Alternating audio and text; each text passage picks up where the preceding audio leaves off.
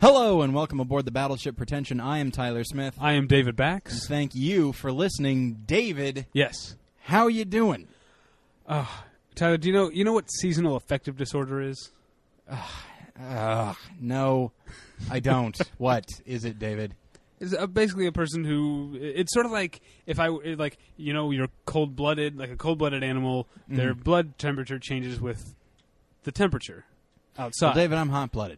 Right. Check it and see. Seasonal affective disorder is essentially like uh, as if your moods were cold blooded. Yeah, okay. The uh, a gloomy day will make you feel depressed. Okay, I got you. I've yeah. had some sort of reverse seasonal affective disorder Mm. lately. It's been so fucking hot, especially this is my first summer since moving to the valley.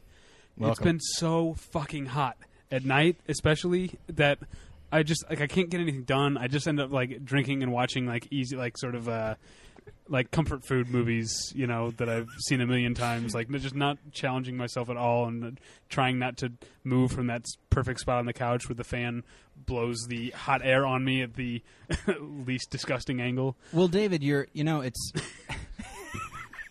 uh, you're you're you're echoing my my sentiments exactly. I, I put something on Facebook the other day that uh, here's the deal. I spend all year dreading summer. I hate summer because I hate when it's hot. Uh-huh. And then all my friends are like, "What are you talking about? Summer's great. It's lots of fun." And then summer comes along, and the, these same friends are like, "Man, it's hot. Shut up, asshole. I get to say it's hot because I knew it was going to be hot. You don't get to. You've been talking about how great it is to surf and all You're, that. Why you're you the go ant and they're the grasshopper. well, but So, uh, listen. yes, very hot. I say that to say I am cheered up. My mood has turned around. oh, good. All right. because we have welcomed we are about to welcome back one of our favorite guests. It's uh, his his second time being on the the show proper, but he was also on our our, our very first live show. Yeah. Ladies and gentlemen, Pat Healy. Hello, hello. How's it going, Good, Pat? good, good, good, good to see you guys. Uh, David, Uh-huh. You got to not wear the long sleeve shirt with the t-shirt underneath it. It's 105 out here. And the black slacks. You that Yeah, but you're coming from work, so I understand that, and I understand the the, the seasonal. I- I, don't feel like doing much in the summer either. I'm a huge air conditioning nut. I can't live without it. Oh, my. And y- I guess you don't have it, or you don't want to use it because it's too expensive. we have um one in the bedroom. A window unit. Yeah, a window unit in the bedroom, and then we have a window unit in the living room. But it's I've moved to a nice size apartment. Um, And it's 10 degrees warmer in the valley. Yeah, yeah, correct. and this window unit has clearly been there since the building was built in Yeah. 1979 or something, and uh, it's uh, it's not very effective. right, it's like it's run by a pulley system.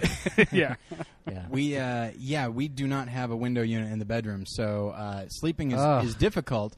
It gets it gets significantly cooler at night, so we just throw this fan in the window, and it's usually fine, unless of course you stay up till six a.m. like I do, and you basically go to bed the minute the the sun comes up, and then you sleep. You get about three hours of good sleep, and then it's hundred degrees in your room because you're pulling that air in, saying, "I now, want some now of listen, that." you're not a college student anymore. I'm not saying you're Yeah, rich, is, what's what's happening? but like. No, I I wasn't going to talk about the staying up all night. 'cause Oh, I'm just, okay. I'm just used to that at this point. Oh, Yeah, boy. that's I'm, nothing not, new. I'm not saying you're rich, but you could get a window unit for under a hundred dollars. yeah. Uh, b- uh, what? But not like not uh, not. It wouldn't work with like the windows that we have. Oh, okay. I've- Is the problem? I've been inside your bedroom like once. Oh, Are they fair are they strangely shaped windows, Well, there's like I I back before we like got star shaped? Trap- trapezoids. back before we got this bad boy that we had a terrible uh, air conditioner and we were looking for uh, uh, another one and uh, came to discover that uh, the the way that our windows open, which is of course uh, vertically Ah, back and yes. forth, Oh, I see. uh, there are air conditioners that work for that, but they're not that good. Yeah. and not Are I they would expensive? imagine it'd have to be like extra long. Yes, yes. Yeah, or you'd have to put up one of those uh, curtain, like those little uh, the foam bellow thing, yeah, yeah. curtains or whatever Mhm. they call that, like the hospital curtain thing. Yeah, above it. so it's uh, it's it's a problem, but uh, I should probably start going to bed a little. How about this? If I go to bed three hours earlier, I'm going to bed at three a.m.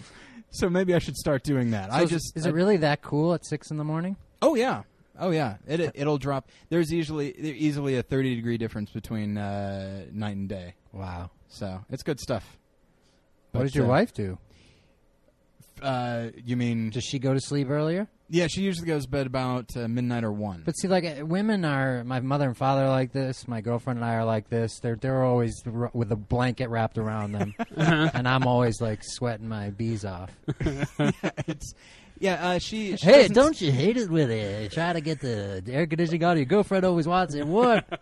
Sorry, I wasn't trying to do a bit, I, or I was, and it went nowhere. I Well, my, apologize. You know, it's my theory is keep it cold all the time, and then you can just put you can just pile on more things. yes, If it's hot all the time, you can't. You- the you joke I've been saying for do years: there's only so many layers you can take off before you get arrested. yeah. And uh, yeah, it's it but doesn't David, make any sense to me. let's let's come back to this. Indeed. Does need to take a few layers off. Yeah. yeah. I, I, David He's will. like- he's got will his like thermal uh, shirt on. It's kind. Uh, yeah, I do wear layers. He's got like snow pants. Well, David, as we as we mentioned uh, two weeks ago with Jesse Thorn, I I try to dress a little better, uh, inspired by you, by your idea of dressing like an you know like an adult. Uh-huh. Uh, but during the summer, all bets are off. You know, Yes. uh, I'm not going to wear the button-up shirt tucked in. You know, I got. Uh, I'm, You I'm already. some- you wearing Umbros around the house? Ex- I stuck with that for so many years. I'd wear the suit in the summer and all. Living in Chicago, where it's incredibly humid too, and Mm-hmm. uh, I've just become such a bum. I look like an old Italian man playing bocce ball in You can't even- 1963. Can't even be bothered to put laces in your shoes. No, yeah. See, look at me. I'm lazy. Um, now, bef- now enough weather talk, David. okay. All sorry. right. There's something I wanted to get to. Uh, so the other day I was reading, I believe it was either Facebook or Twitter, and uh, our friend Pat Healy uh, threw something out there that I read it, and it seemed like, yeah, okay, and it was fine. But then the Uh-oh. more I thought about it, the more furious I got. This was not something you said. It wasn't an opinion you Oh. were putting out. You made me aware of something that the more I thought about it, the more angry I got. Uh oh. To the point What now. is it? I'll tell you. Oh Dave. my God! Put that knife down. uh, I I I can't even really articulate why it angers me. Well, why don't you Thankfully, just say we've what, got what the what we've the got tweet Pat here. was? it has to have been Twitter. It had to do with I believe a critic stating that kick ass kicks ass. Yes, that was a. I, I, I went by a blockbuster video store and I saw the poster for Kick Ass, and one of the quotes was "Kicks ass," and it's like, "You effing retard!" like, excuse me, Was it I know that word's politically incorrect these Peter, days, but Peter like, Travers, Rolling Stone. I didn't, I was, didn't even get close enough to see who it was, but like, really? I mean, it really just made me sad about journalism. Not, Yeah. not together, but it's just like that's who we hire now. Like that's nobody. Like that guy doesn't have. Did you read that interview that Patton Oswalt did with some Washington D.C. newspaper a few weeks Mm, ago, it- where it- the guy like yeah, it sounded so uncomfortable to me. I just like decided I'd. I mean, Uh, I mean read it was about bad it, enough this guy asked terrible questions and then didn't get any follow ups and didn't adjust his style and everything. But but there's no editor. There's no like, and that was this like I would have been like, listen, you lazy piece of shit! Like kick ass kicks ass. Get back in your office. I'm gonna lock you in there with the air conditioning off, with a t-shirt and a long sleeve shirt over it, and your snow pants. And you're not coming out, so you come up with something better than that. Yeah, well, it's literally just because it's it's the type of quote unquote journalism that's just like you need to write 200 words about something because we can't have just ads. Right. We It's- we need something to support the ads. and also it's just even for just being a shill that it's it's so generally uncreative it's the i was trying to think of a comparison and here's what i got a tv critic talking about tim and eric awesome show great job and says it's an awesome show Right. great job tim and eric like that's that to me is the equivalent where or like American Beauty. It's a real American Beauty. it's like what? it's uh I, get, I couldn't think of anything worse because at the time when you brought when you brought it up, I was like, "Oh, that's you know that's kind of funny. I guess that is a little frustrating." And then it just I think some people took it as I was I was uh, making a commentary on the movie, which I actually hadn't seen. So, uh, but, Yeah. but no, it was just sorely. On you don't have to have seen the film for this comment to bother the hell out No, of it you. really, really is troublesome. But man, it just I, I couldn't. I, can't, I couldn't get it out of my head, and I was so excited to have Pat on the show to be like, "Oh, I'm with you, man! Like, I'm so glad you made you raised awareness of this. Yeah, it it kicks ass. Okay, thanks. the title's telling us that, and then someone else puts it on there. Yeah. Oh, there's there's so many levels of bad decisions on that. Um, it's the same thing as uh, I I think. I- wonder, like, I wonder if anybody's looking at it and we're like, I wonder if this movie Kick-Ass kicks it. Oh, apparently it does. we've got confirmation. Peter Rainer, Um, Peter Travers.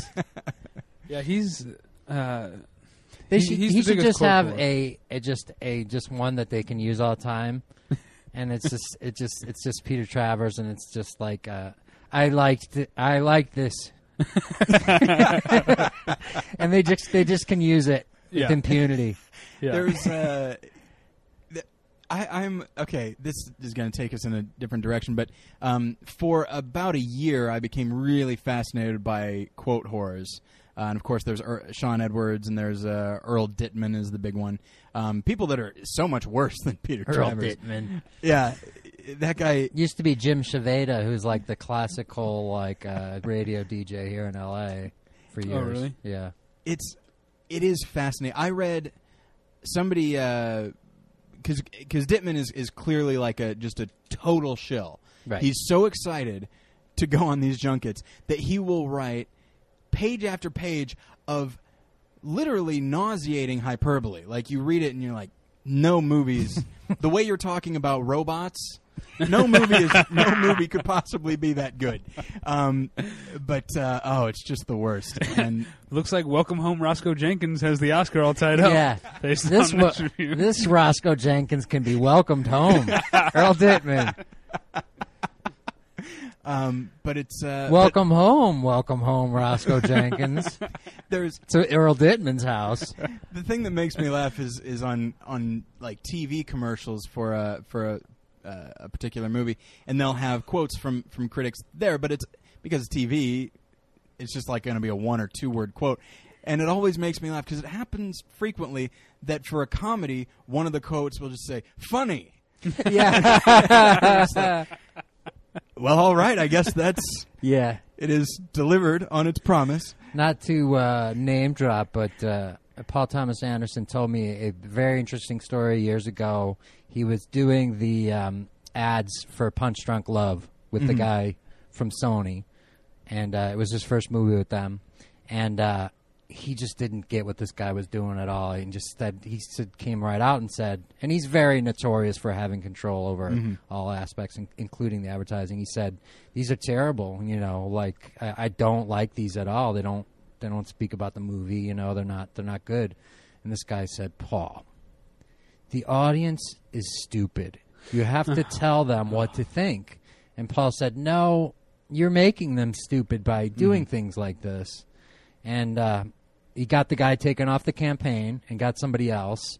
And I think something like two weeks later, that guy was the guy who was caught up. He was embroiled in a scandal at Sony where he had made up a fake critic's Yes, name Oh. I remember that. and put quotes on two movies, uh, A- Knight's, A Knight's Tale Tale. and The Animal with Rob Schneider. Oh.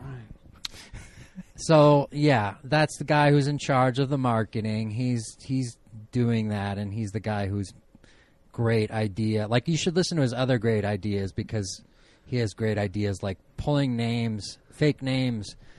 And it was from a real newspaper, so anyone from that paper could have seen that ad. Probably the ad ran in their paper, and they went like, "We don't have a Bob Forrester that works here." Like what? And one phone call, and it's like, "What happened here?" And it's like, "Uh, I, uh, excuse me." See, that story is fascinating, but I view it as a I view it as a loss because you reminded me that the animal existed. oh yeah, Uh, I'm s- I'm I had. really sad I was reminded of that the other day when I heard Rob Schneider being interviewed on the Howard Stern show, and he was talking about that movie because the girl from Survivor was in it, and then she was like never to be heard from again. Yeah. So, um, A Knight's Tale is not. Uh, it's not a great movie, but it's. I'd say better than people maybe give it credit for. I've never seen this, it. this is the segue. This is what I'm doing here. Yeah. Where uh, What- Sit back and- Ah, Pat, this is a pleasure, a privilege. ah. So kick back and wonder if watch David's David work. patented Oh my god, he's taking his shirts off. Um, Put the knife. he's down. rolling up his sleeves. no, okay. Segue over. Uh, our topic this week. Now, Tyler and I did. It's pro- I don't. I don't think it's even available anymore. No, But it's like one of- episode five. One of our first like ten. Yeah, ten episodes. We talked about. It's only on Kinescope our, yeah. at the Museum of Television and Radio. our our, uh, our, our uh, what we considered underrated movies. So now uh, it's it's Pat's turn. We're going to talk about some of what he what he considers to be underrated movies. But we're also we're also going to sort of in, in true uh, snooty Battleship Pretension academic fashion. Yeah. We're going to use it to talk about underrated movies in general and and uh, explore that idea. What makes a movie underrated? No, I want to I want to start. Uh, good odds, un om, and uh, uh, sorry, no. Uh, I want to start um, by giving myself another opportunity to talk about Scott Pilgrim. Oh, okay. But I mean, okay, yes, I think it's great. That's beside the point. Mhm. Um, it, and, and this will this will sort of get into the idea of uh, defining what under underrated is, because Scott Pilgrim is uh, doing very well with critics for the most part. It, uh, Mhm. the people who have seen it love it. It's got a very high Q rating Mhm. in that sense, but it's just tanking at the box office. Mhm. So, is is is Scott Pilgrim an underrated movie? No, I, I would I would say that underrated movies seem to be movies that even the critics missed the boat on at the time. And Mhm. what what seems to be what seems to drive a movie to that kind of status. And you know, I'm I'm glad to say that like a lot of the movies that I feel that way about do come around after a number of years, even if it's ten years or 20 Mhm. years. Mhm. Um, is uh, a movie like Fight Club, for example, was o- was over my head when I saw it the first time, and certain crit- critically wasn't very. It was sort of mixed, Mhm. in- including some very bad reviews, including famously by Roger Ebert, Mhm. and didn't, didn't do well at the box office. I didn't like it, but I haven't Yeah. seen it in eight Yeah, I years love so. it now. I really, Really? do, and and uh, and I didn't like it at all when I first saw it. I, I liked it. And I think we might have even it. talked about this before on the show, but uh, That's Yeah. possible.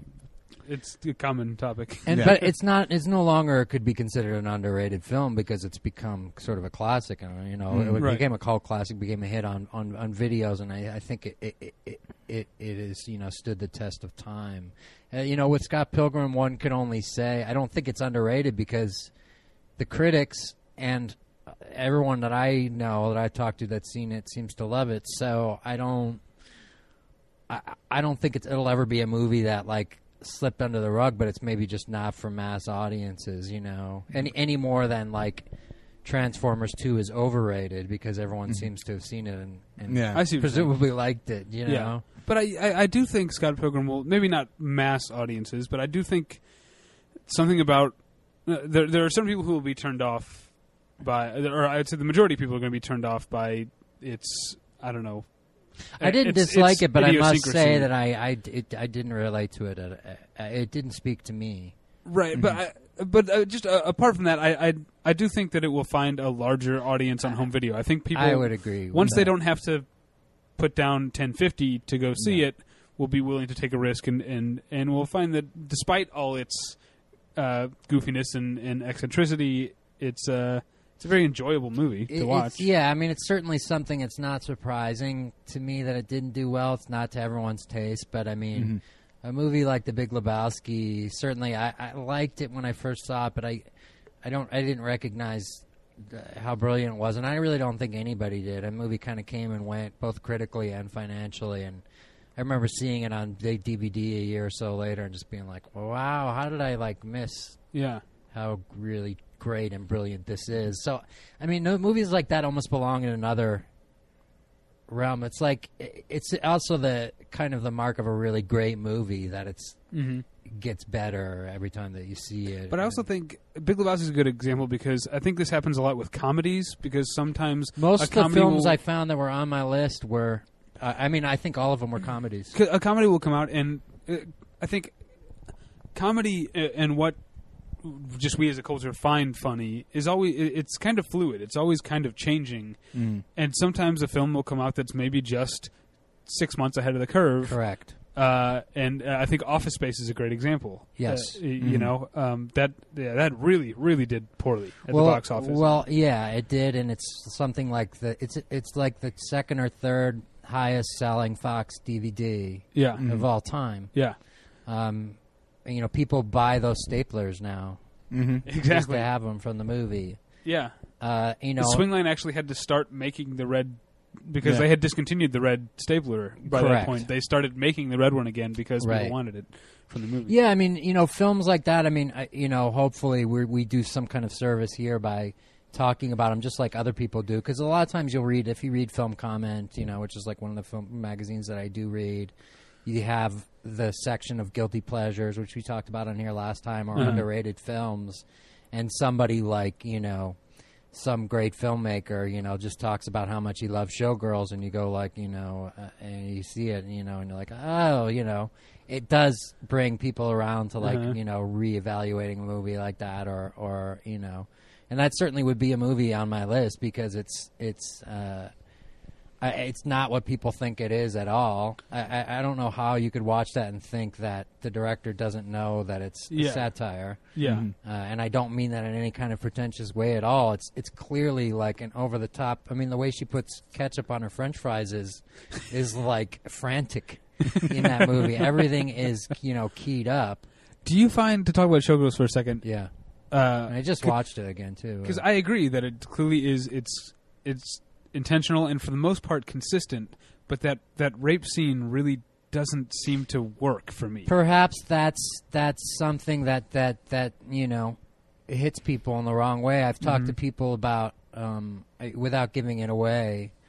Uh, Shutter Island, and there's something in the end that's so heavy for people that it it it, Right. it switches them off the movie. Mhm. Um, there's another film that would be on my list, which I think is a masterpiece, and I, I don't know if people will ever come around to it. That was out last year called Observe and Report that Oh, Jody Hill made yeah. with Seth Rogen, and it's I think that's. it's a really different movie, and it really like does some edgy things in it that I think. I think this is like Scott Pilgrim. You and I kind of switched. Like I really I thought you liked. I uh, see a lot to to respect and applaud about Observe and Report, but I don't know that it was 100% successful. Yeah, and I've heard a lot of people say that, and to me, I just think it's a. It just seems like it's ahead of the curve. It's interesting to me uh, because But I you- understand people not liking it. It's it's uh, it's, It's a a big little like, splash of cold water. Yeah. um, a sp- I'd say maybe a splash of boiling hot Yeah, water could perhaps on the face. But that's, yeah. that's one of those things where I and then a kick in the balls. yeah, it's one of those movies that I want to buy just because there are a couple scenes that I'm going to want to watch over and over again. Mhm. Specifically guarantee him you'll like it better again. is- but get it. Seth Rogen talking to the police psychiatrist about his dream amazing, is the best scene in the movie. amazing. and that I I because I really love Observe and Report, and I I wasn't man I wasn't expecting to, but uh, it just has such nice little moments like where they're going to like Ray Liotta is going to embarrass Seth Rogen, and then his friend like comes out of the the bathroom or closet or whatever it is and just says like yeah I thought this was going to be funny, But it's just it's like kind of sad. it's the whole movie in microcosm no, really. no, it's great, and it is kind of sad. And I, I think that you're hitting on something there about all these movies that I noticed too, which is tonally, hmm what is it? And if a Mhm. movie like that is it's it's a comedy and it's got a you know big obvious comedy star in it, and but it's got these horrifically violent and dark Yeah. things in it. And I think if it, you know, it's not to say that audiences are are dumb or anything like that, but I think that if you're combining things like that and it's not been done before, it's something new and people don't always respond to that. They might like a pulp fiction, you know, like Mhm. at the time, but um, generally speaking, these movies ride some kind of newly invented tone.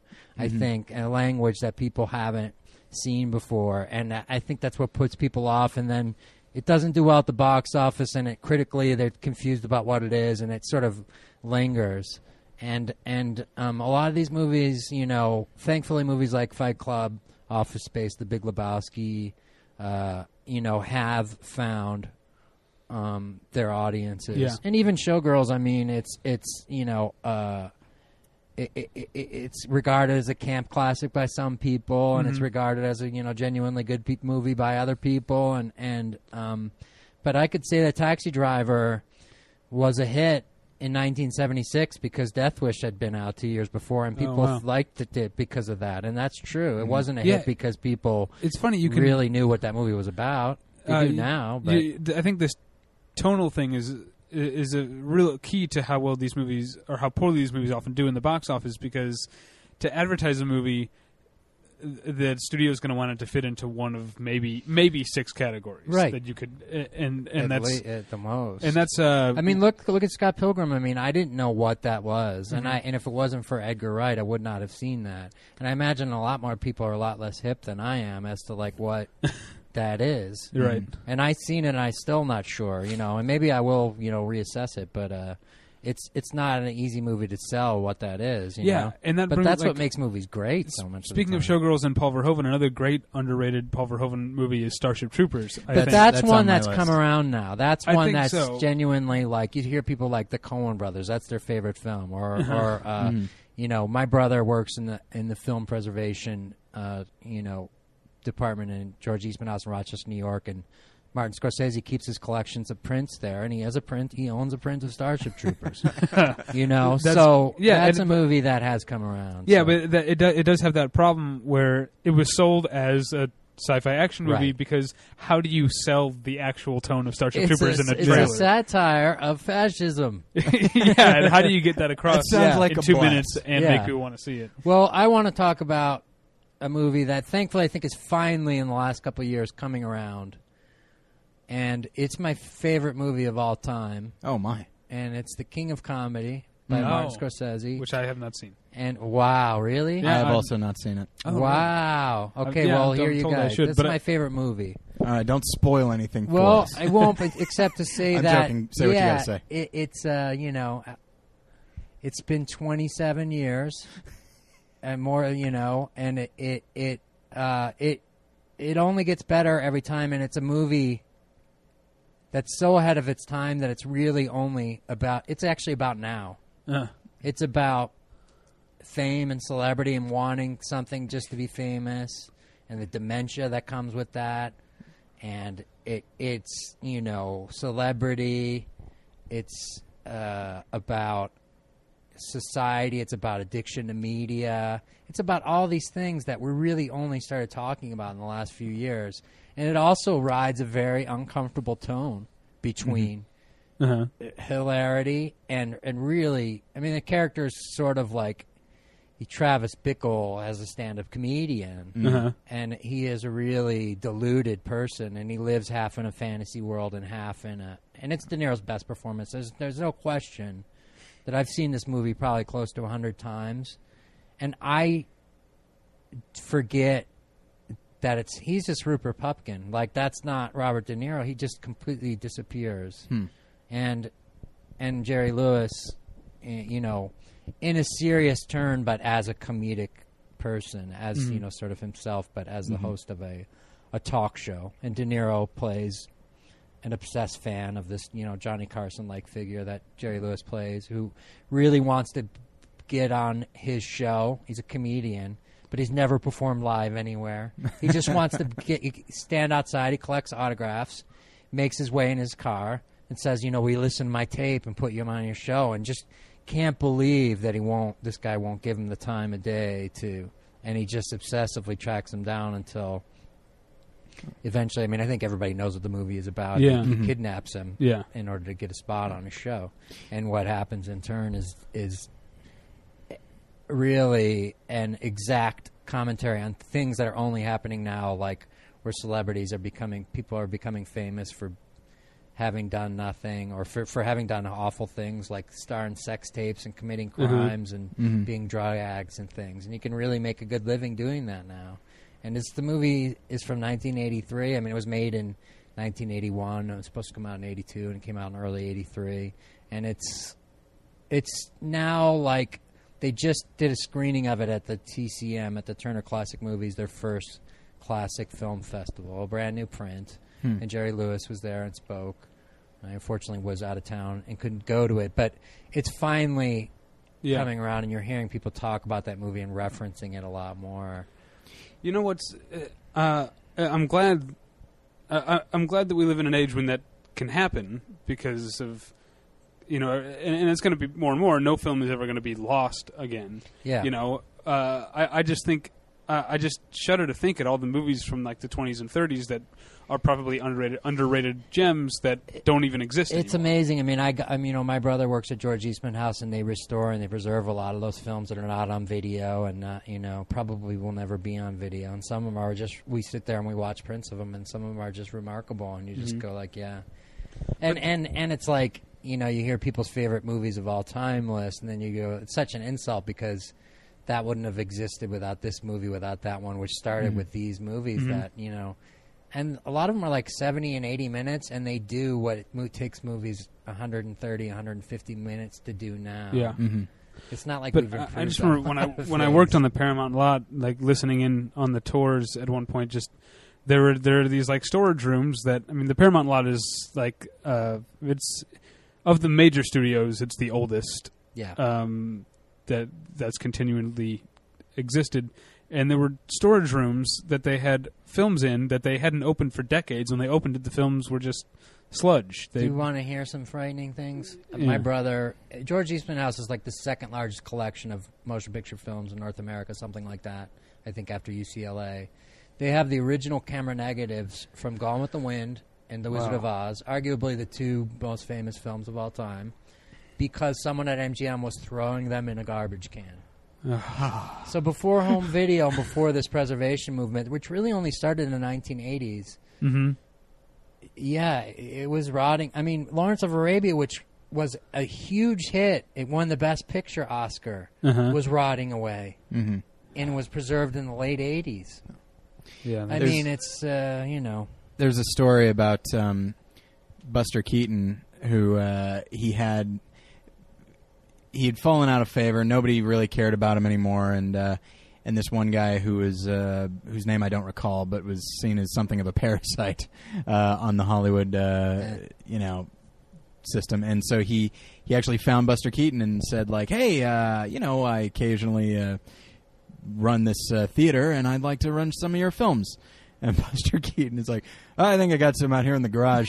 so he takes him out there and it's what it, it's uh, like nitrate or whatever. Uh-huh. And as we've all learned from uh, Inglourious Basterds, uh, this guy was horrified because like Buster Keaton's just sitting there like smoking a cigarette right. in the in a basically a garage full of explosives and just being like, yeah, just take what you need. You know, it's fine. Because he not so like he hadn't risked his life his entire career. well, that's anyway. true. Yeah, he broke his neck and never knew it. But like, it's uh, and so this guy is just like, oh my gosh! Like, first off, it's astounding that this guy is not terrified right now of being dead, but also that this guy who spent his whole life making these films just uh, was just content to let them uh, go to seed like this, and uh, and so he, this guy, as as uh, parasitic as he could be, um, he he was responsible for preserving a lot of the uh, Buster Keaton films, and so I uh, think that the reason that we have Stagecoach is because uh, Bogdan- Peter Bogdanovich was Mhm. interviewing John Wayne for the John Ford documentary that he made in the 70s. And Wayne had a print of every one of his films that was in his deal in his garage. And that one, the, the negative didn't exist anymore. hmm. And it was a pristine print, you know, from the 30s, you know, when John Wayne's first big movie. And that, Mhm. you know, oh, can I take that? And, and that's why we have that. And that's why that movie keeps, you know, coming out in new editions every year. Yeah, we've had two deluxe DVD like DVDs of Stagecoach in the yeah, past and the five Blu-ray's years. just come out or it's coming out. Because so- Warner Brothers put out a great one, yeah, and the then Criterion, put just out did the it. Blu-ray and the DVD. Yeah, yeah, it's it's it's astounding because you know, I mean, I'm I'm only 28. I may feel old sometimes, but I'm only 28. God bless and you. so like VH, you know, VHS was around when I was Yeah. a kid. So the idea of something just not being available never uh, occurred to me. Um, but there's yeah, there's entire films yeah, that I, I'm certainly lucky with certain people. There's there's a film that I think one print of it exists. Sony has it. It's one of my favorite movies of all time. It's called. It's either called the Dion Brothers or it's called um, the Gravy Train Hmm. from the early mid '70s. It was a movie that Terrence Malick wrote and was going to direct, and Oh, eventually I've he used of a pseudonym on the film. And Jack Starrett, who's a great Hmm. action and exploitation director from the '70s, did direct it.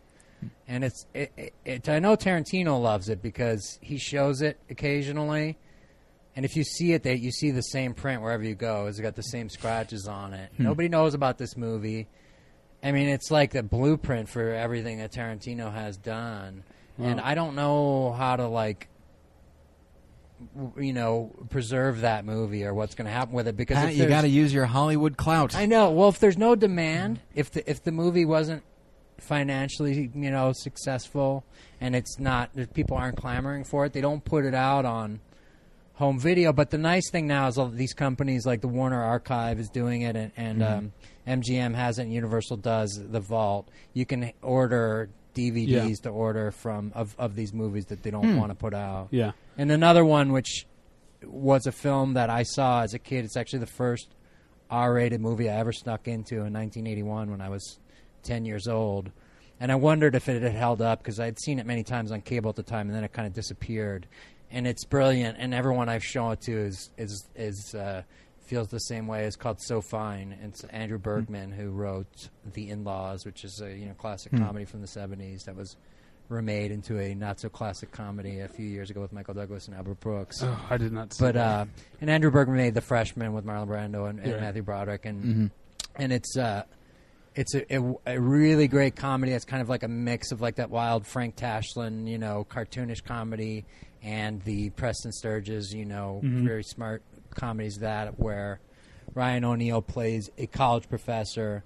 A very sort of like erudite guy, and uh, his father is Jack Warden, who's in the garment business. is a very sort of like rough guy and uses a lot of coarse language and stuff. And Warden's going out of business, and he owes money to the mob. And it's uh, the the mobster is uh, Richard Kiel, who you might know all as. Jaws from uh, the James Bond films, and uh, he wants him to bring. He makes him bring his son into the business, and they kidnap the college professor, who falls in love with Richard Kiel's wife. They have an affair. They have sex one night.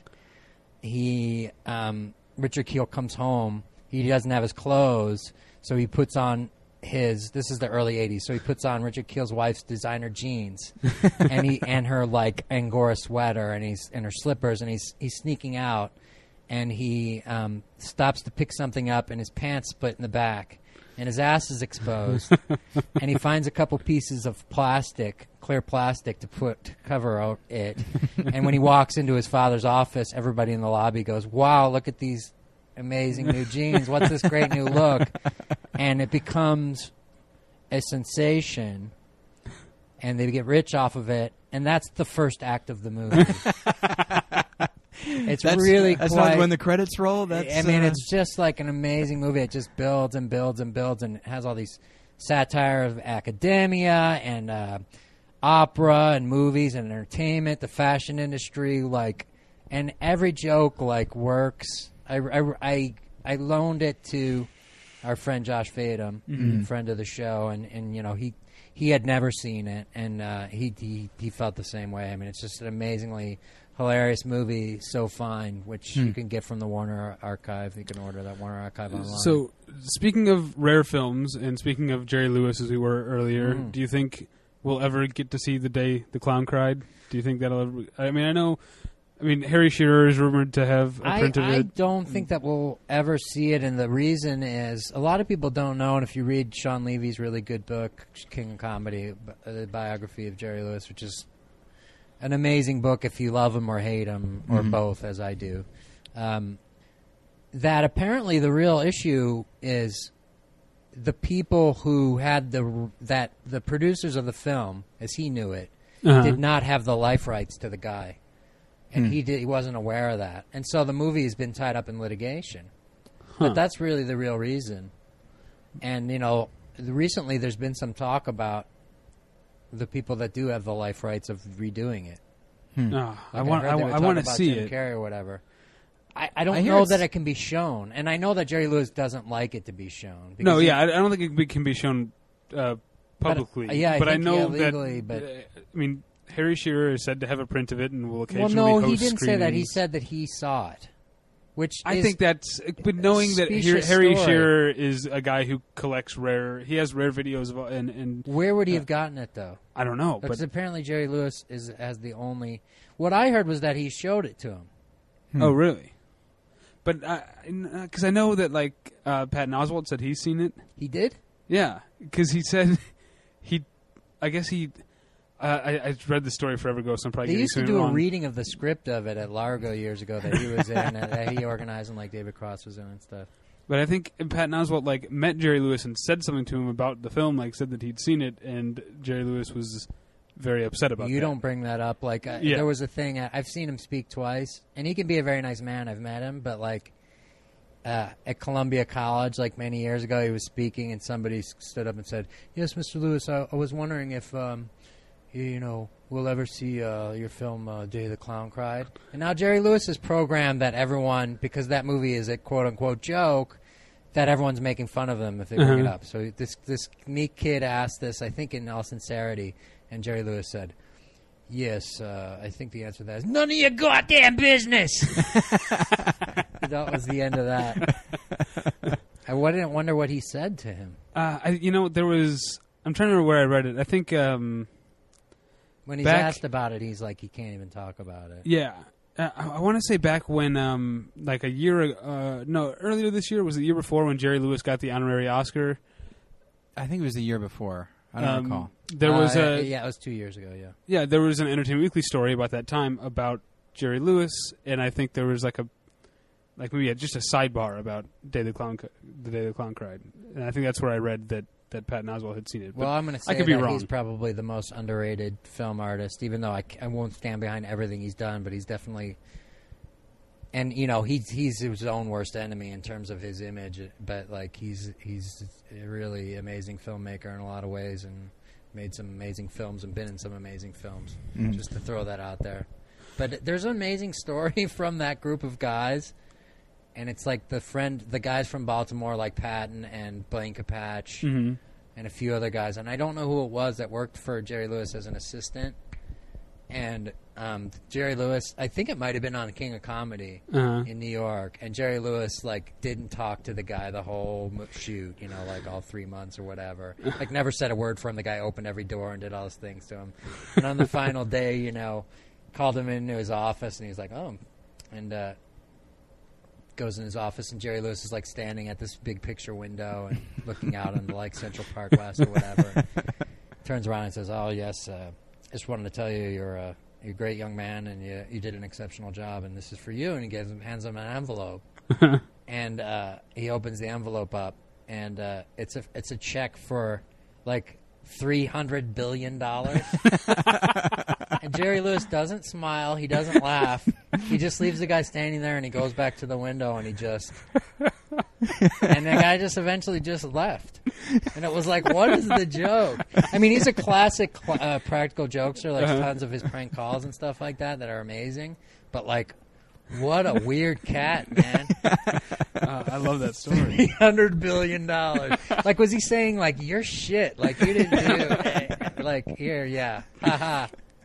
You know? I'd like to think that he had the joke planned from day one of the Oh, shoot. yeah. Yeah. Like he was like, I'm not going to talk to this guy for three months, and then I'm going to give him this check. with three hundred billion dollars. Or at the very least, it's like, It's okay, something like instead of paying him, I will pay him in this story. right, What do you exactly. think? He could tell the That's story worth its for the weight. rest of his life. It's worth its weight in gold. Um, now, uh, to get us back on topic, Yes. although whatever, I don't care. Yeah. Um, Hey man, whatever. uh, the let me ask you this because you mentioned you mentioned uh, King of Comedy, and uh, and you and David, you also mentioned uh, Starship Troopers, and those are films that, as you mentioned, people are starting to come around on. Yeah.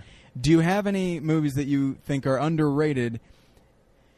That you're still the only one on this. Uh, I've got I'm pretty alone on Observe and Report. I mean, it's nice to I- hear that I you say that you yeah, love yeah. it, but I mean, there's a group of people that you're always going to find your little group, but yeah. I, I find one that I I think is really great, and, and I think people had their reasons for not liking it at the time, even though I never really understood it, which is AI, uh, Steven Spielberg. Oh, yeah. I, I've always liked that. Yeah, and it's um, a really great film. And I, I remember hearing things like, I think the name Kubrick brought baggage on that movie with Mm-hmm. people where seemed to take umbrage with jokes in the film. I noticed, like Uh-huh. they're like, why does he have Chris Rock as a robot? And admittedly, like one of the film's missteps is the Robin Williams like voice of the robot guy, but it's like. Mm. It's it's it's a nice little like fantasy, but that movie is really kind of great. I mean, it really Yeah. has Yeah. a, a talk about a tone. Like, I mean, it really has some just creepy, dark ideas, and it is kind of like basically a children's fantasy, like a Pinocchio story, Yeah, but yeah. in a very sort of dark t- tone. And I think you're right that amongst uh, like film people for for whom you know Kubrick is a is a god, um, and rightfully so. Yeah. It's if his name had never been associated with it, and this was only ever viewed as a Spielberg film, It people would be would have been. considered one of his best films because And they'd they've be like, like, "Wow, it's wow. Dark Spielberg." yeah, look, he's going dark. Whereas now people will be like, okay, here's the Spielberg sequence, here's the Kubrick sequence. And it's like, well, it's a that Kubrick sequence is a Spielberg sequence Yeah. now because he didn't take it out and he didn't really cheapen it, cheapen and the it fact very of much. the matter is, it's it's a s I think a slap in the face. As, as I think, I mean, I think we could talk about Eyes Wide Shut. Although I think there are a Mhm. lot of critics that you know understand the greatness of that movie and filmmakers, but like it was kind of insulting at the time that it was like, uh, you know, he really didn't know what he's doing. This isn't very good. Where like a second viewing of that movie reveals that he knows exactly what he was doing, and. I think I think it's kind of insulting to infer what Stanley Kubrick would have thought because you have an idea of of of of who he is. I mean, everyone. Those movies are so personal to people, whether it's Clockwork Orange or 2001, or Mhm. you know, people love The Shining. Particularly people like of your generation and my generation. You know, love The Shining, and and uh, they have an idea of. Everybody has an idea of what a Kubrick film is, but I mean, you know, to me, 2001 is a great film, and I, you know, it's neck and neck with King of Comedy. I mean, in many many, many ways, it's the superior film, you know. Mhm. But it it it is a movie about everything, and it could be about anything to anyone, really. That Mhm. film, and I think Yeah. that's its genius. And and to say like, oh, you know, this is Kubrick would have made this darker, you know, and Spielberg yeah. you know, made this lighter.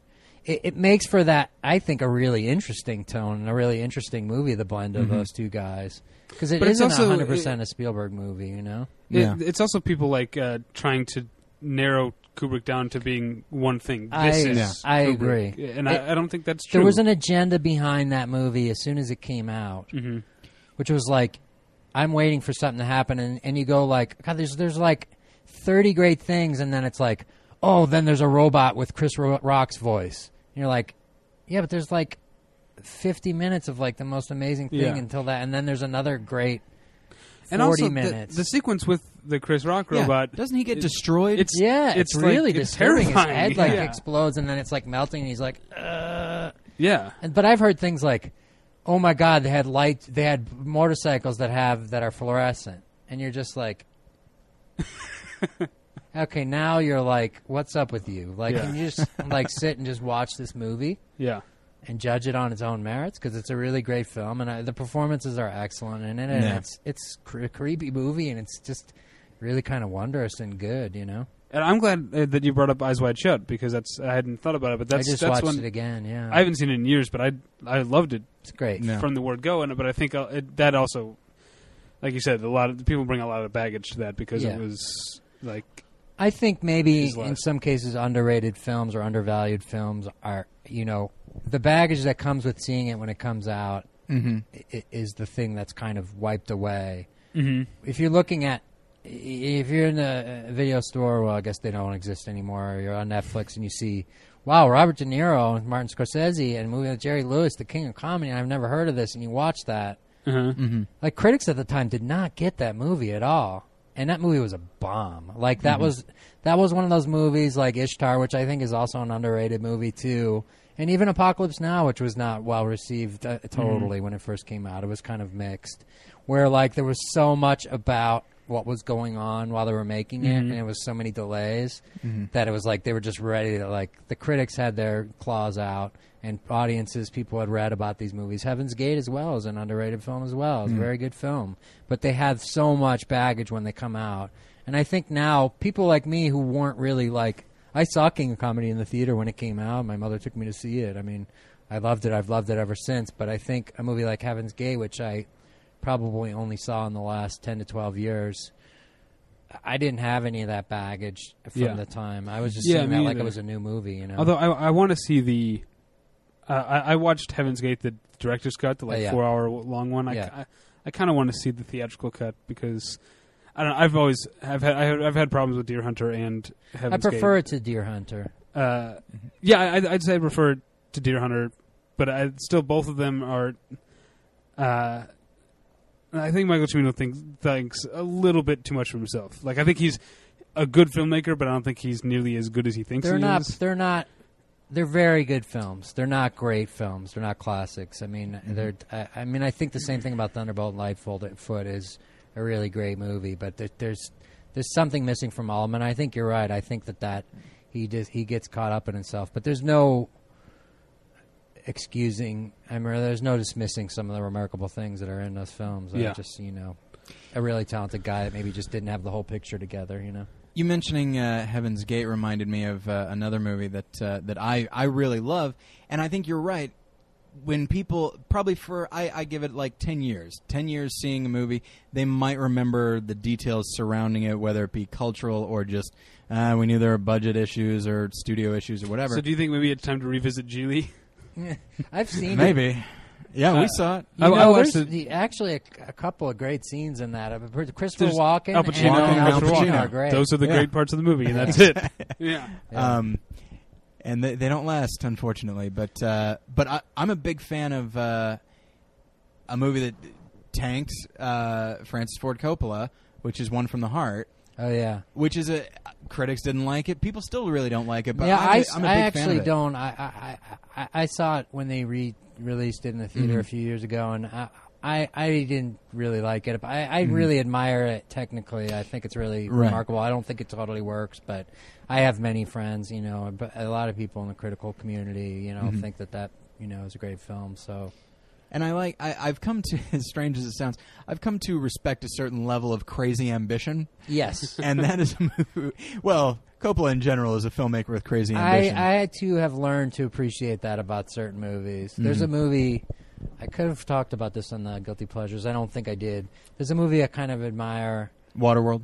no, Uh, that was one I liked when I saw it, and then I realized I was high when I saw it later on Laserdisc of all things. But uh, is uh, what was I saying? Oh, Crazy Ambitious. Yeah. Oh, uh, it's a movie directed by Wayne Kramer called Running Scared with Paul Walker. Oh, is that good? Oh yeah. it's i mean for me to say that to you would be like i really like it it, it belongs in that category of movies which is like smoking aces is one Uh-huh. and they're really just totally jacked up Uh huh. adrenaline like it's like watching a movie like it's like on speed i think whoa sonic boom yeah. Sorry. um, when Spun is a movie like that, which is about Oh, being Spun, on yeah. speed, but like they're just like really hyped up, and I don't always necessarily like that, but there's just some crazy bravado and ambition at work there. Which is just like, Oh. we're we're gonna do this here. We're really gonna we're gonna. You do know what? this, That reminds me of a movie that I love and Tyler, I think you hated, okay. which is um, Alan Rudolph's Breakfast of Champions. Oh. I like that film too. Me too. I, I liked it a lot. I haven't seen it since it came out, but I I like that. Well, yeah, I liked it, and then I, I, I had liked it, and then Tyler and I, when we first haven't- lived together, I was like, Tyler, you got to see this. I think I rented it just to watch it with you, and uh, you, it did not. And of course, here's the thing: I didn't know what to expect, and it certainly did not give he me built what you I up yeah. too much.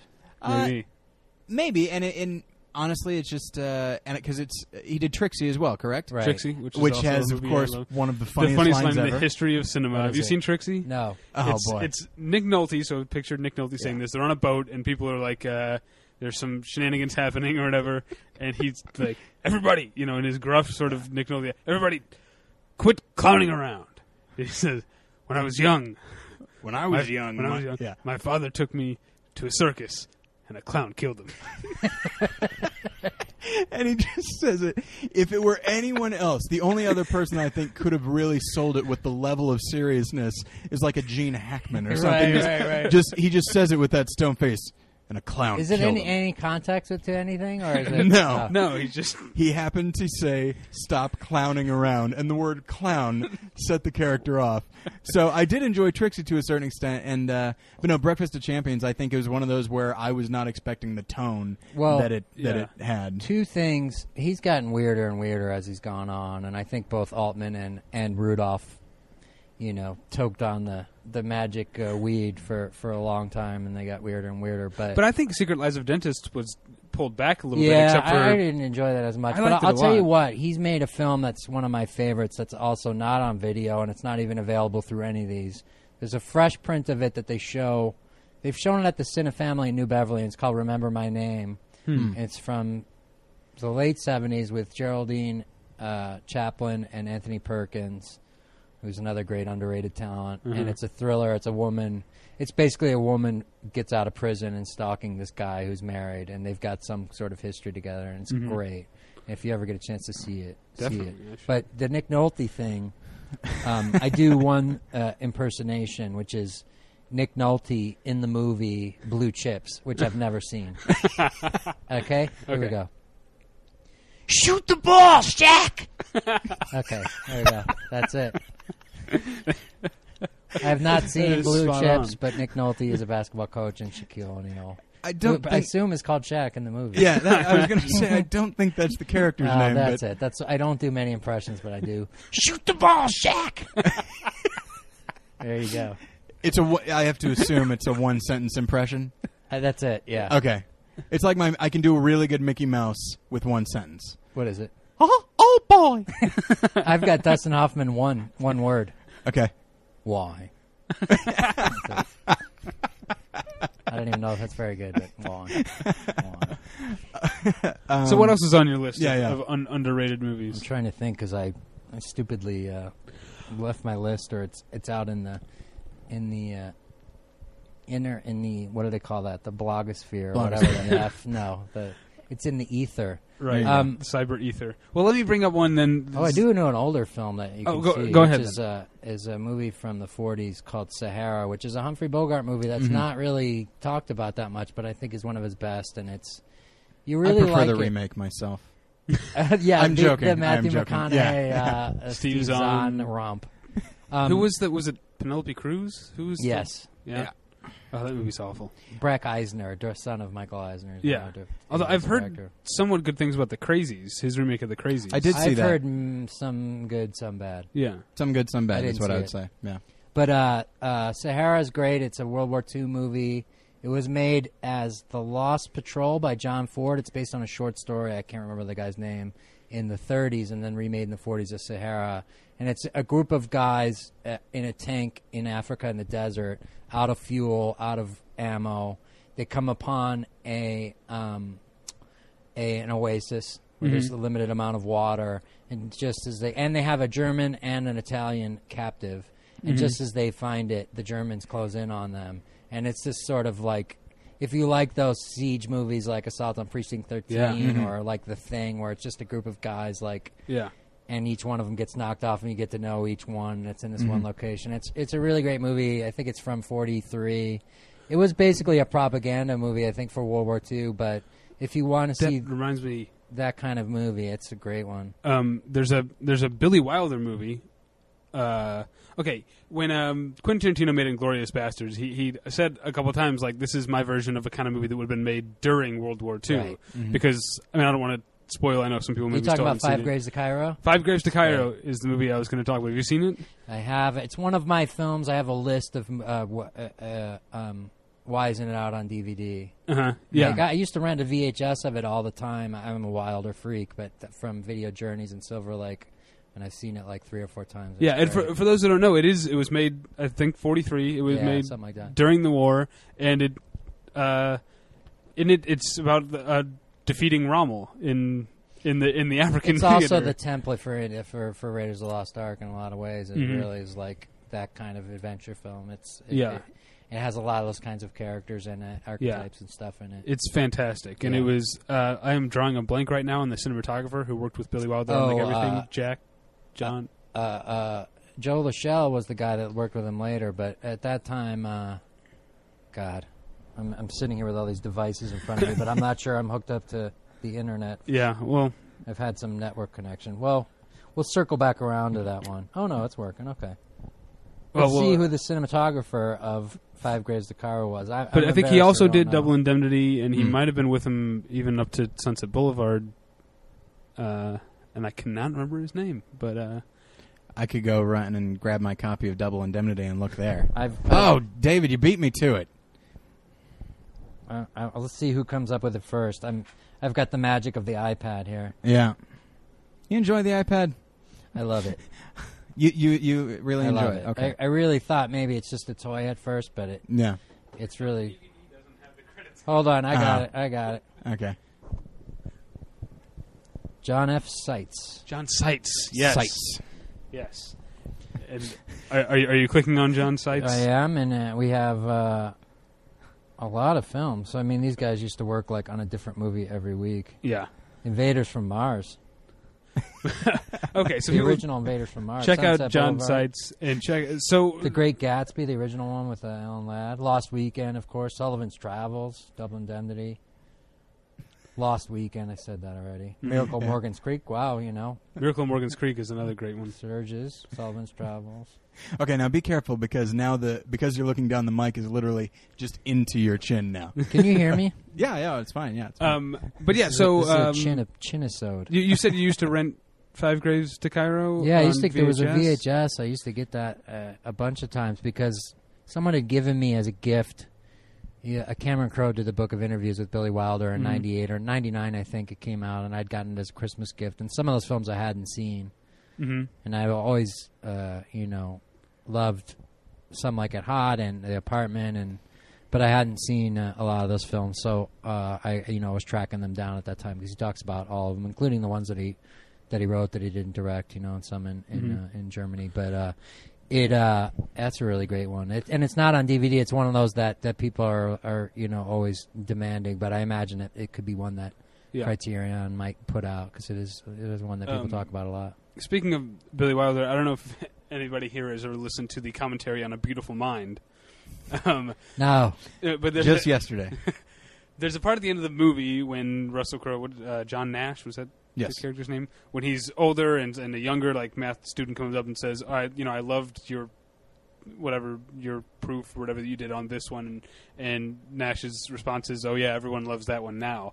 Apparently, when Ron Howard met Billy Wilder, he said, "I love Sunset Boulevard," and Billy Wilder said, uh, "Everyone loves that one now," oh right, right. which actually ties into underrated movies. I don't know, did Sunset Boulevard not do well when it came out? Oh I don't- no, I d- believe it did. I mean, it's you know, it, it was uh, certainly won a lot of uh, Oscars and stuff. So Mhm. maybe maybe financially it didn't, but uh, Yeah, Critically, I think it was pretty well respected. you know what? Now that you bring it up, there's another movie that's for some reason mysteriously disappeared, and I. I I guess it's not that mysterious. It was regarded as bad, but I remember I saw it in the theater. My mom took us to see it, and it was in 1981. It was Billy Wilder's last film, Buddy Buddy. Oh, And it's a Jack Lemmon Walter Matthau Mhm. movie. Mhm. Jack Lemmon tries to kill himself. Walter Matthau is a hitman who, uh, unfortunately, I think he's he's about to kill someone in the same hotel room that, that Jack Lemmon is trying to kill himself, and they get stuck together.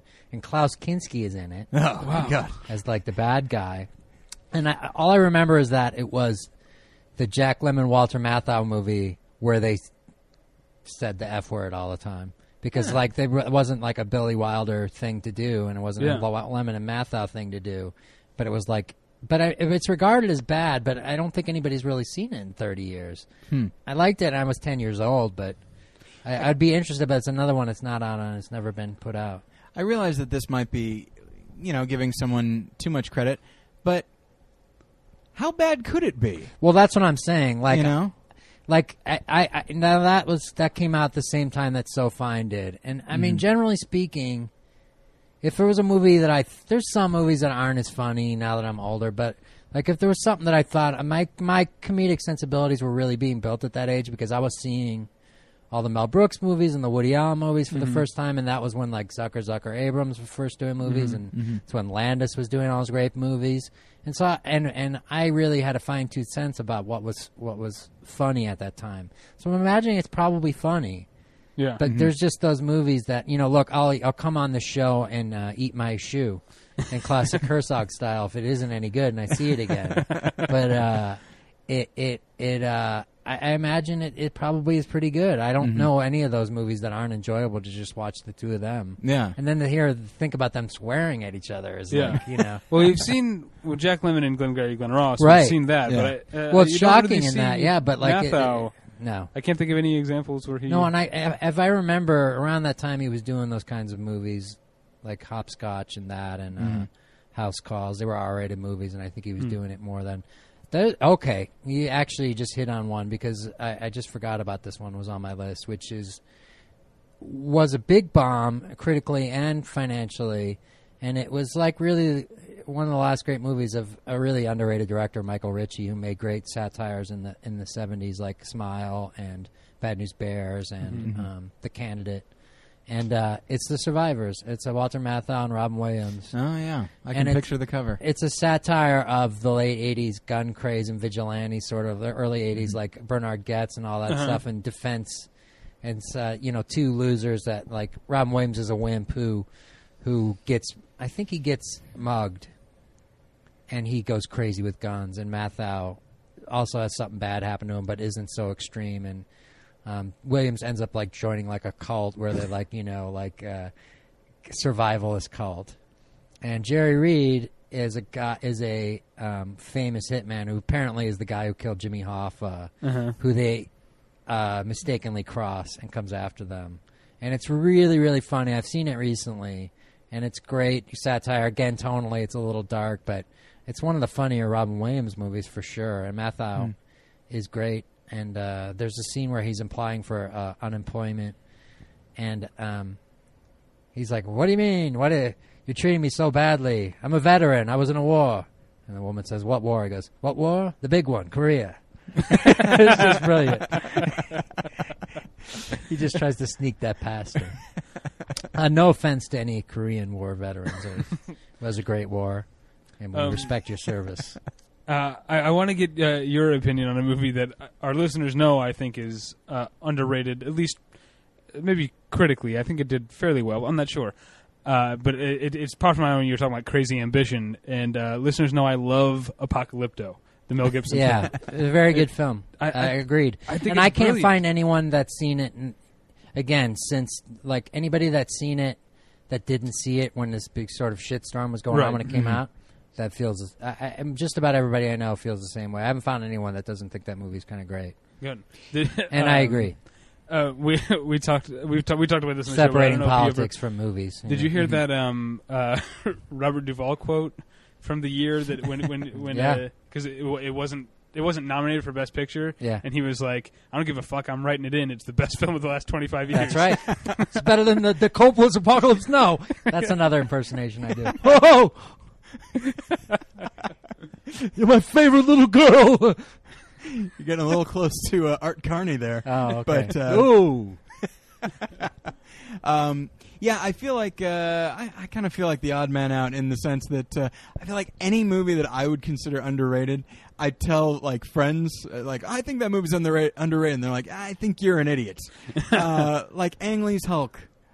I'm a big fan of Ang Lee's Hulk. I Oh, boy. maybe for the same reason because it is it is trying to be different, definitely, and it is try- and in many Yeah. in many ways, I think it succeeds. Certainly, being different. that's the kind of thing though. It's like it's a fucking Hulk. Like It's I not mean, hard to do. Yeah. it's like a there's a you know I haven't seen Cop Out, but it's like a cop buddy movie. Bruce Willis, Tracy Morgan. Like you don't need a roadmap, but by all indications, apparently it's like terrible. And it's like yeah it's like how do you fuck up pizza? You know what I mean? You put it in the oven, it's pizza. You know, I, but uh, yeah, I, I I hear what you're saying. I just don't think that that was the right.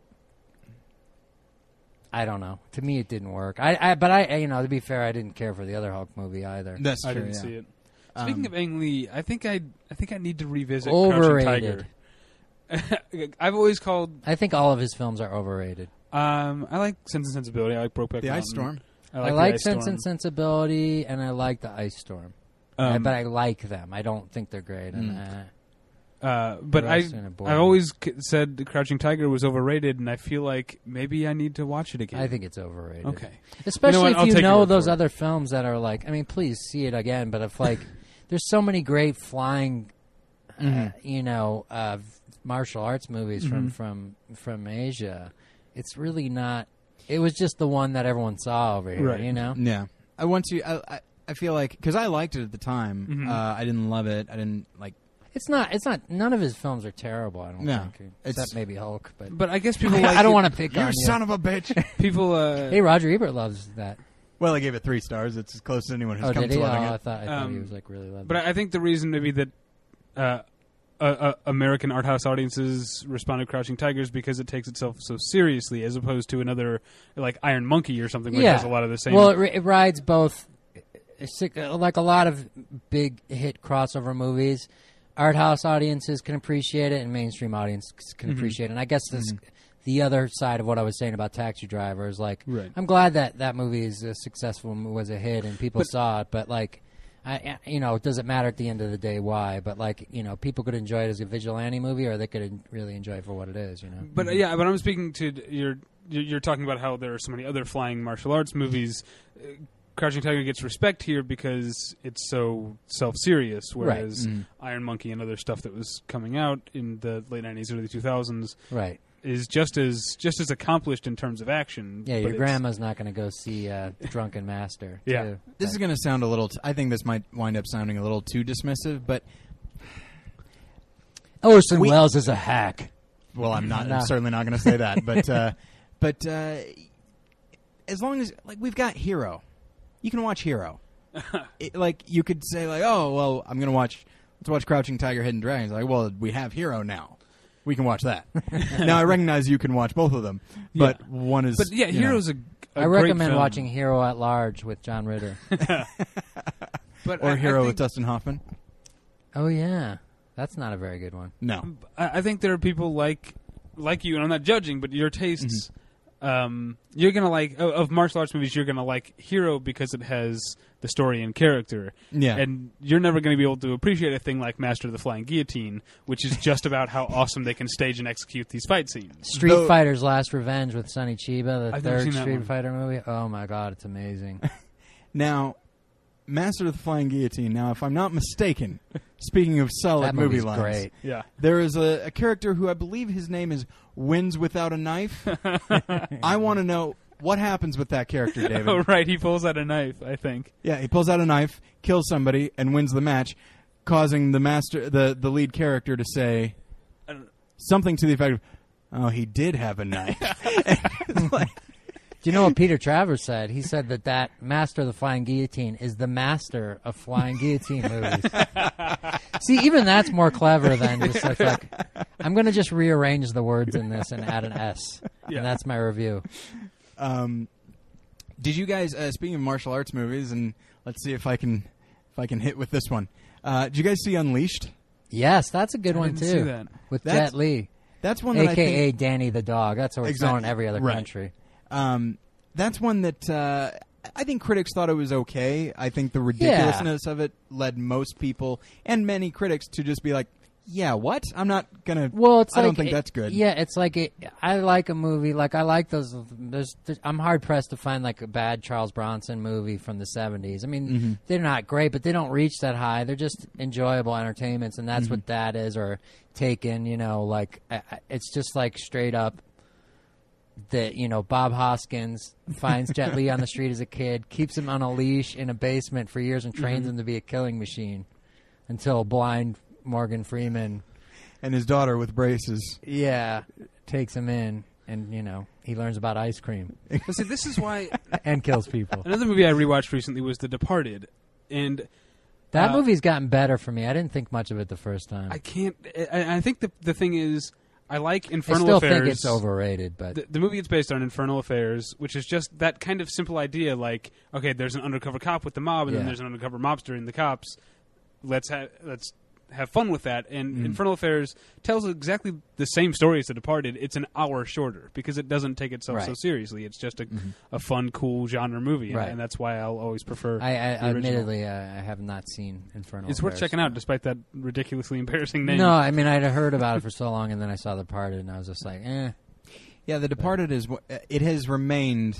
It has not grown or shrunk uh, since, in my mind since I've seen it. It has remained what it was at the time. A movie that's pretty solid. Yeah. Uh, not wonderful, uh, but immensely watchable. I own it and I revisit it frequently. I do too. I, I find that sometimes a movie I was like, uh, I, I liked it okay, but it's like I remember Casino five years after Goodfellas really did not seem that good after after Goodfellas because it it uses so many of the same tools that were Mhm. really great and.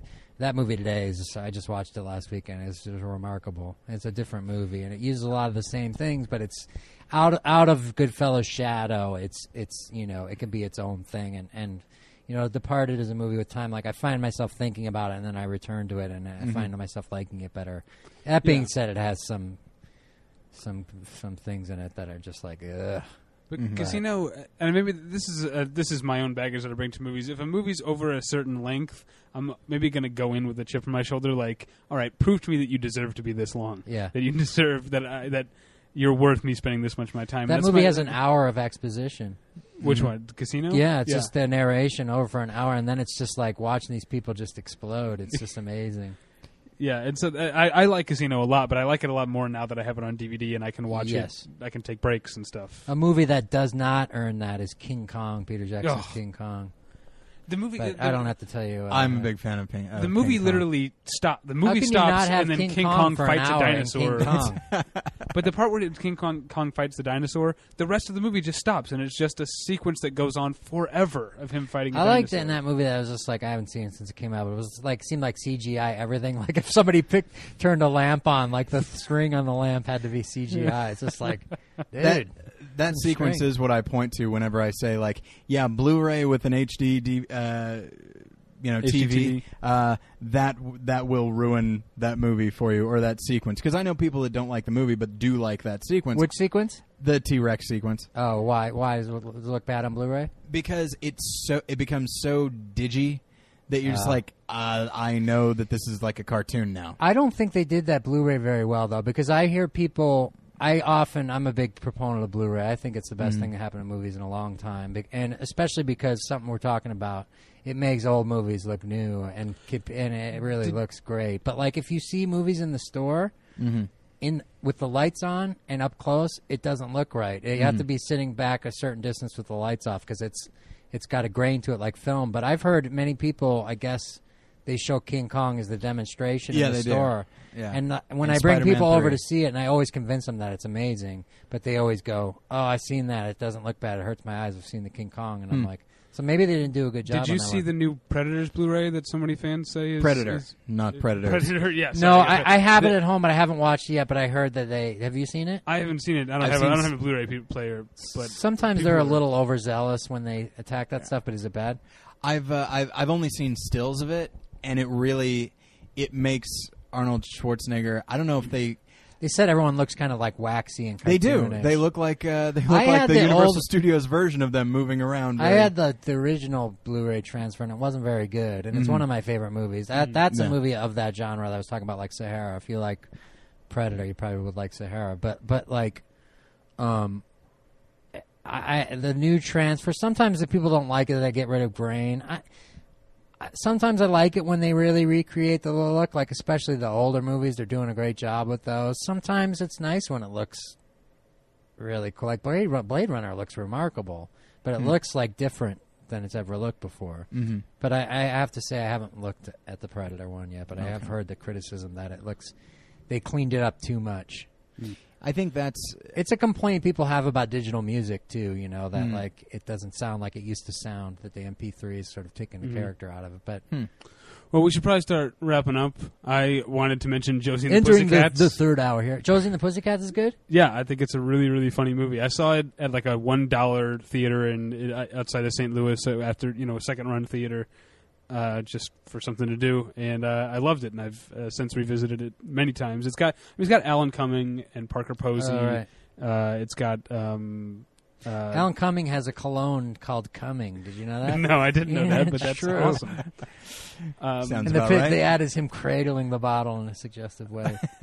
yeah, I mean, it's got uh, a good cast, and it's got a lot of they're clearly they you know they're just making it to trade on the name. So I don't think that he- the studio was looking that closely. and nobody even knew what that So- was anymore. I mean, no one Yeah. knows what Josie and the Pussycats. So they use it as a as a way to uh, have some really sort of absurdist jokes and some uh, uh, heavy anti-consumerist. Uh, it's like a commentary on like the music industry and stuff. It's right? about advertising in general. Like the, the main story is that Parker Posey uh, is putting subliminal ads into pop songs. It's just like they live, but like with a girl Right. rock group. yeah, uh, and yeah, it's a, it's a very smart and very funny movie. I, would I haven't it. seen it. I can't speak to it, but uh, we'll check it out. I've uh, I've got I think that- a Five Graves to Cairo, uh, Josie and the Pussycats double feature is in the offing. Yeah, Sorry, Tyler. That's fine. Um, yeah, I know the one that uh, David you you're a fan of, and I am also a fan of. But uh, I I wind up having to defend this one quite a bit, and that is Mars Attacks. oh, yeah. Love it. Yeah. You, lo- you love it, really? Oh, What's good. people's problem with that movie? Like that. There's a movie that goes, "This is what this is. Here you go." You like what? Well, and I've only recently been able to like defend it from like a film criticism point of view, where it's hmm. just like it's a parody of movies like Independence Day, where it's a huge, So a huge, ro- a huge roster of stars, and everything blows up, Right. and it's aliens. And it's like based that's what on it trading is. cards. Yeah, But it also really has horrifying. it, it trading also has a weird macabre sense of humor that I don't think people were expecting. Well, and it's also guess. satiric. Well, Independence Day was the biggest movie that year, and it came Mm-hmm. out six months later, and it was undeniably in its shadow. Mhm. And that movie's just, I mean, you know, I kind of mildly entertained it, was entertained by when it came out, but that doesn't hold up at all. yeah, no, it's, Yeah. I've watched it recently And too. so it's kind of too bad that a movie like that suffered from being in the shadow of another movie, whereas now. Although I do notice it has a following now because it's it's like they're bringing it out on Blu-ray. It must, you know, people must keep buying it. It's always Really? like, yeah, Which Man. one? Mars Attacks? yeah. Yeah, That- I, I just feel like people, uh, again, like we we talk about not being able to sell the tone of a movie. People were going in because it was advertised as a straightforward comedy, Mhm. and then a minute in, you've got horses on fire, which Yeah. uh, Yeah. it's Cows. it's a cows on fire, big Cows on- stampede of cows. yeah, It's it's a stampede Korean of cows. barbecue. Yeah, they're not they're not monsters. Any movie where you, movie. like, you blow cows. you blow up the alien's head by um, Slim Whitman? Whitman. But you know, there's things like that's a re- the sound, Mars Attacks is uh, sound drops from on the Howard Stern show every day. Huh. They always talk about that, and then he brought it up the other day when he was talking about destroying people like with Slim Whitman. As- he was comparing to some news story. I can't remember. I mean, I'm an avid Stern listener, so I but I don't know. I yeah, th- at the time that movie was a big bomb, and and also it became a th- okay. I remember at the the 1998 Oscars when Nicholson was up for As Good as It Gets and was going to win, uh, and and it was kind of like, oh, he's he's back. He he hadn't really made a good movie in a while, and or a movie that was ex- successful, and so uh, so Billy Crystal sang a song about As Good as It Gets and singled out like Jack Nicholson, and like, oh, he's he's back, how exciting! And then he says. Uh, he said he mentions Mars Attacks as being like a huge misfire, and then uh, a couple years after that, Michael J. Fox won an Emmy or something, and uh, the first thing he said when he got up to accept was like, "Hey, sorry about Mars Attacks." And I was just like, yeah, that man, just even doesn't the seem right. Uh, Somebody Yeah. did Yeah. that the other day too. Who was it? Somebody apologized for something. Oh, it was uh, it was um, Ben Affleck was interviewing somebody from his movie. I think that uh, Blake Lively, Uh-huh. and she like makes a joke about Pearl Harbor, and he's like, I mean, you know, think of what you will. I, you know, I'm in the film. I recuse myself from it, and it's you know regarded as like a terrible movie overall, Mhm. but like. Honestly, like there's the invasion sequence in that movie is really great, Mhm. and you know I I won't say that it's a good movie, but like I don't like it when people like diss the sh- stuff that they did because they took a lot of money for it. They did press and told people to go see it. Yeah. Yeah. and a lot of other people worked on the movie. I remember Jack Black at a press conference for Shark Tale apologized for Envy, and I wanted to be like Jack Black. You're at a press conference for Shark Tale. Right. Mhm. Envy did not succeed. Nacho Libre, but I think, is a, a very I never saw underrated it. movie. That's a But great I movie. think Envy, I, I I enjoyed Envy. It's a little I thought it off was kilter and okay. bizarre. It's uh, it seems maybe a little almost unfinished. Uh, Yeah. in a way, it seems like it's a rough cut. yeah. Uh, but Nacho Libre not is a great movie. movie. especially if you have kids. I, I think that belongs in the pantheon with Pee Wee's Big Adventure. I think it's that good. because we are not fans of uh, Napoleon Dynamite. No, I'm a fan. Oh wait, no, you're right. I'm not a fan of Napoleon Dynamite. I like yeah. it better than Napoleon Dynamite. Really? Okay. And I think that the problem that people had was that like people thought Napoleon Dynamite was hip, and this is a straight out kind of a kids movie, Mhm. and it was like not hip, and they were like, "Well, what the hell is this?" Again, Uh-huh. like it did, although it did pretty well, but not like gangbusters, which I think it should have. But I, I really enjoy it. I think you should see it. So you, you're saying that uh, I think I think one of the things that we've I'm going I'm trying to wrap up here, David. Um, I think one of the things that Entering the third hour here. that we've that we've come to is like one of the big things with a movie being underrated. Um, we didn't dissect it too much. Is that the best way to really see a movie is almost divorced from a lot of the stuff around it when it came out, Yeah. whether it be the buzz about that movie or the buzz about a movie the that guy was similar. texting in front of you. well, that's yeah. uh, well, that's Nah, nah. we'll talk about that with Danforth. Yeah. Um, but uh, so it's just I don't know. And, and yeah, I'm- Ishtar. I mean, a lot of people really, a lot of big critics, a lot of people Mm-hmm. will see that movie and tell you it's funny, but like that movie is still used as a punchline to Yeah. Mhm. mean bad movie, and it's like, God, there's just so many worse movies. Yeah. And to me, it's you know it's similar to like when I you know when when other people like in the Christian community talk about Last Temptation of Christ, they only they only ever remember the controversy. That's Right. the only thing. They've not seen the film, I, I haven't and they're seen not. it. Oh, oh, it's, I'm a huge fan of it. No, I'm a I big- want. I, I do want to see it. and it's one of those things like oh, and that one the controversy is probably never going away, Yeah, but maybe um, certainly not now. What did I say? What I don't know. Did I say? Hang on. What are you talking about? are you talking about? Did I say Passion of the Christ and I meant Yeah. to say Last Temptation? Oh, I thought you said Passion. Oh, I'm think sorry. you said Last Temptation. Okay, I said Last Temptation. You did. You I'm heard thinking Passion. of Passion of the Christ. Okay. Oh, Sorry. that got really uncomfortable in here for a second. Sorry. Okay. Passion of the Christ is a good good movie. Hang on. Are you talking about Last Temptation of Christ? Last Temptation of Christ. Yeah. I haven't seen the Passion of the Christ. okay. Um, That's the Mel Gibson movie, and you're talking about the Scorsese movie. I'm talking about the Scorsese movie. Sorry, movie. my my bad. It's fine. Um, but uh, but yeah, and, no, there's in the in in many aspects of the Christian community, Passion of the Christ, the most not uh, un uh, controversial film in the world.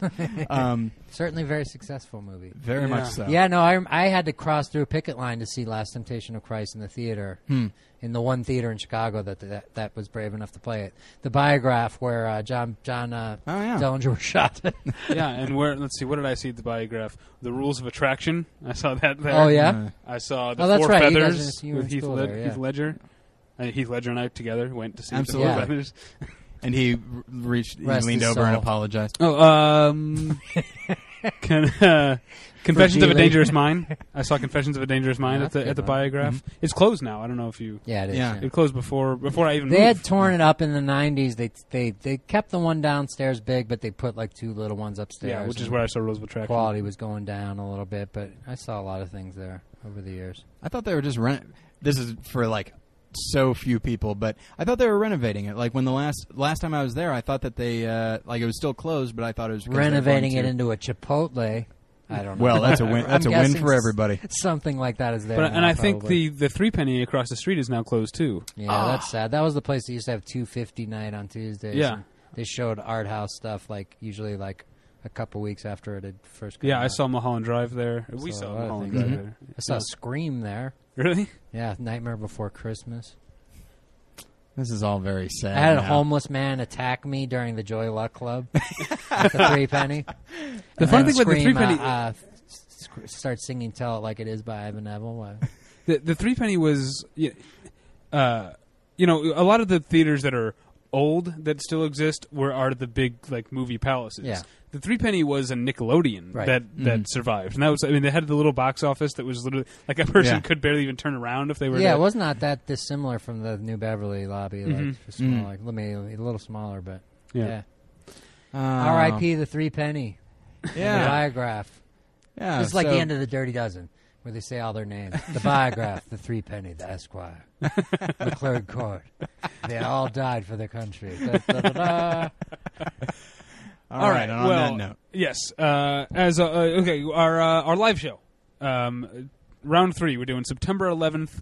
Uh, it's at Ooh, too soon. it's at uh, at Meltdown Comics as always on Sunset Boulevard. at seventy five twenty two Sunset Boulevard. Boulevard. It'll be eight p.m. Five bucks to get in. All the free beer you can drink. Tip your tip your uh, bartender. yeah. Uh, Sean Conroy will be there. yeah. Matt Sean Champagne. Connery is coming out of. Wow, Retirement. you just made the same joke as all of my dumb jackass friends. Thanks, Really? Pat. Sean Connery from Last Temptation of the Christ. Oh, I was passionate about the passion. Uh, Sorry, uh, go ahead, keep plugging. yeah, Sean Conroy, Matt Champagne, um, Paul Gilmartin, and Stephen Tobolowsky. Yes. Wow, all be there. Yeah, it's- Tobo. It's good. Yeah. Yeah, Tobo. Uh, it- it's going to be a, a great time. of us character actors.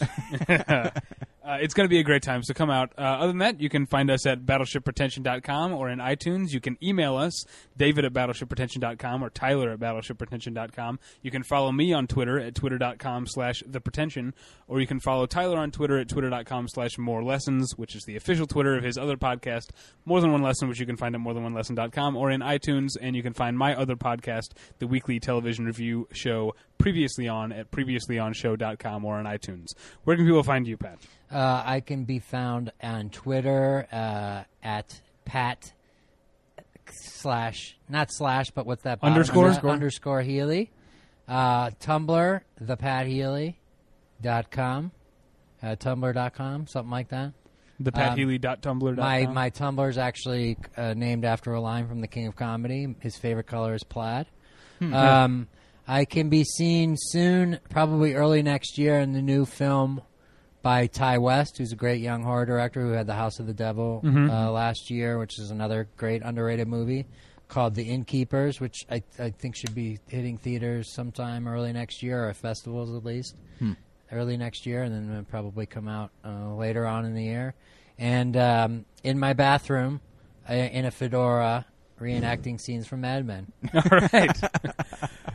And you know, actually, I did want to mention uh, s- since uh, seeing you last, Hmm. um, or at least having you on the show last, uh, I, I uh, watched uh, Great World of Sound, Oh, great! and uh, it's a really great movie. I highly recommend it. Thank uh, you. Pat is the lead, no character acting here. No, no, yeah, He's the I- lead I- of the film. I'm very proud of that movie, and I, I think that I hope that that's a movie that it was certainly well received by critics, and it just Mhm. didn't find its audience. But I, I hope that's a movie that, that finds its audience because uh, it's a really great one. I'm It's proud great. of f- it. It's great for a lot of reasons. Great acting, great characters, wonderful music. It's very timely too. I mean, I mean, Mhm. you know, maybe you don't want to see a movie about like the kind of things we're going through now financially and and whatnot, and but uh, it really uh, uh, would strike a chord. I think uh, Mhm. and you may enjoy it. And it's very funny as well. Yeah, it's a it's a good one, and I I, Thank you. I tell uh, I tell everyone that I Thanks for the that I can to see it to see it. So anyway, uh, everybody, thanks uh, for listening. matter? You didn't see it? I didn't, haven't seen it. Um, my my my copy is actually uh, damaged. It's got a little. Oh, you uh, got. blip I'll get it. you a new copy. Hey, all right, now we're talking. No problem. You got boxes and boxes in that uh, apartment. of Uh, yours. I know. I know people who know people. You know what I'm saying? Fair enough. Fell off the back of a truck. Um, but yeah, Pat, thanks for being here. Thanks a lot, guys. I, I really enjoyed it. Yeah, it was All fun. right, and uh, thanks everybody for listening, and we'll get you next time. Bye. Bye.